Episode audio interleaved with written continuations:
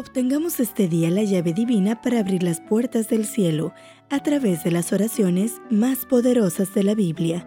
Reflexiones escritas por el autor Ricardo Betancourt. Comenzamos. 21 de septiembre. Oración a solas. Despedida la multitud, subió al monte a orar aparte, y cuando llegó la noche, estaba allí solo. Mateo 14, 23. El capítulo 14 de Mateo es intenso. Juan el Bautista es decapitado. Jesús se retira lejos de aquella escena hacia el desierto, pero es seguido por la multitud. Entonces, tocado por la compasión, sana a los enfermos y alimenta a cinco mil personas. Luego envía a sus discípulos a cruzar el mar y a enfrentar una tormenta, y nuevamente se aparta al desierto para orar. Luego desciende a su encuentro caminando sobre las aguas. El versículo 22 señala que, inmediatamente después de que la multitud fuera alimentada, Jesús envió a sus discípulos al otro lado del mar de Galilea. La expresión enseguida denota urgencia y movimientos rápidos. Mateo no presenta la causa de esa premura, pero el evangelista Juan nos da el motivo. Entendiendo Jesús que iban a venir para apoderarse de él y hacerle rey, volvió a retirarse al monte él solo.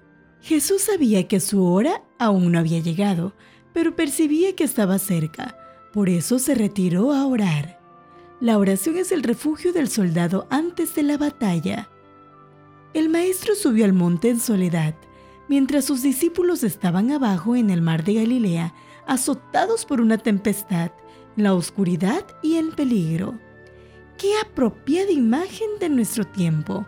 Nuestro Señor ha ido al Padre y está sentado a su diestra. Hoy también nosotros nos encontramos aquí abajo, en un mar agitado por la tempestad y en peligro. Pero el relato continúa. Jesús no se quedó orando durante la tormenta, sino que a la cuarta vigilia de la noche, Jesús vino a ellos andando sobre el mar. La cuarta vigilia eran pocas horas antes de que despuntara el alba. Fue entonces cuando el Señor se dirigió a sus discípulos caminando sobre el agua. Esa será también la vigilia cuando venga por su iglesia, por ti y por mí. Cristo es el lucero de la mañana. Él te recogerá a ti que estás afligido en este mundo, como los discípulos lo estaban en aquel lejano mar de Galilea. No sabemos la fecha de su retorno, pero sabemos que pronto volverá. Ya estamos en la cuarta vigilia.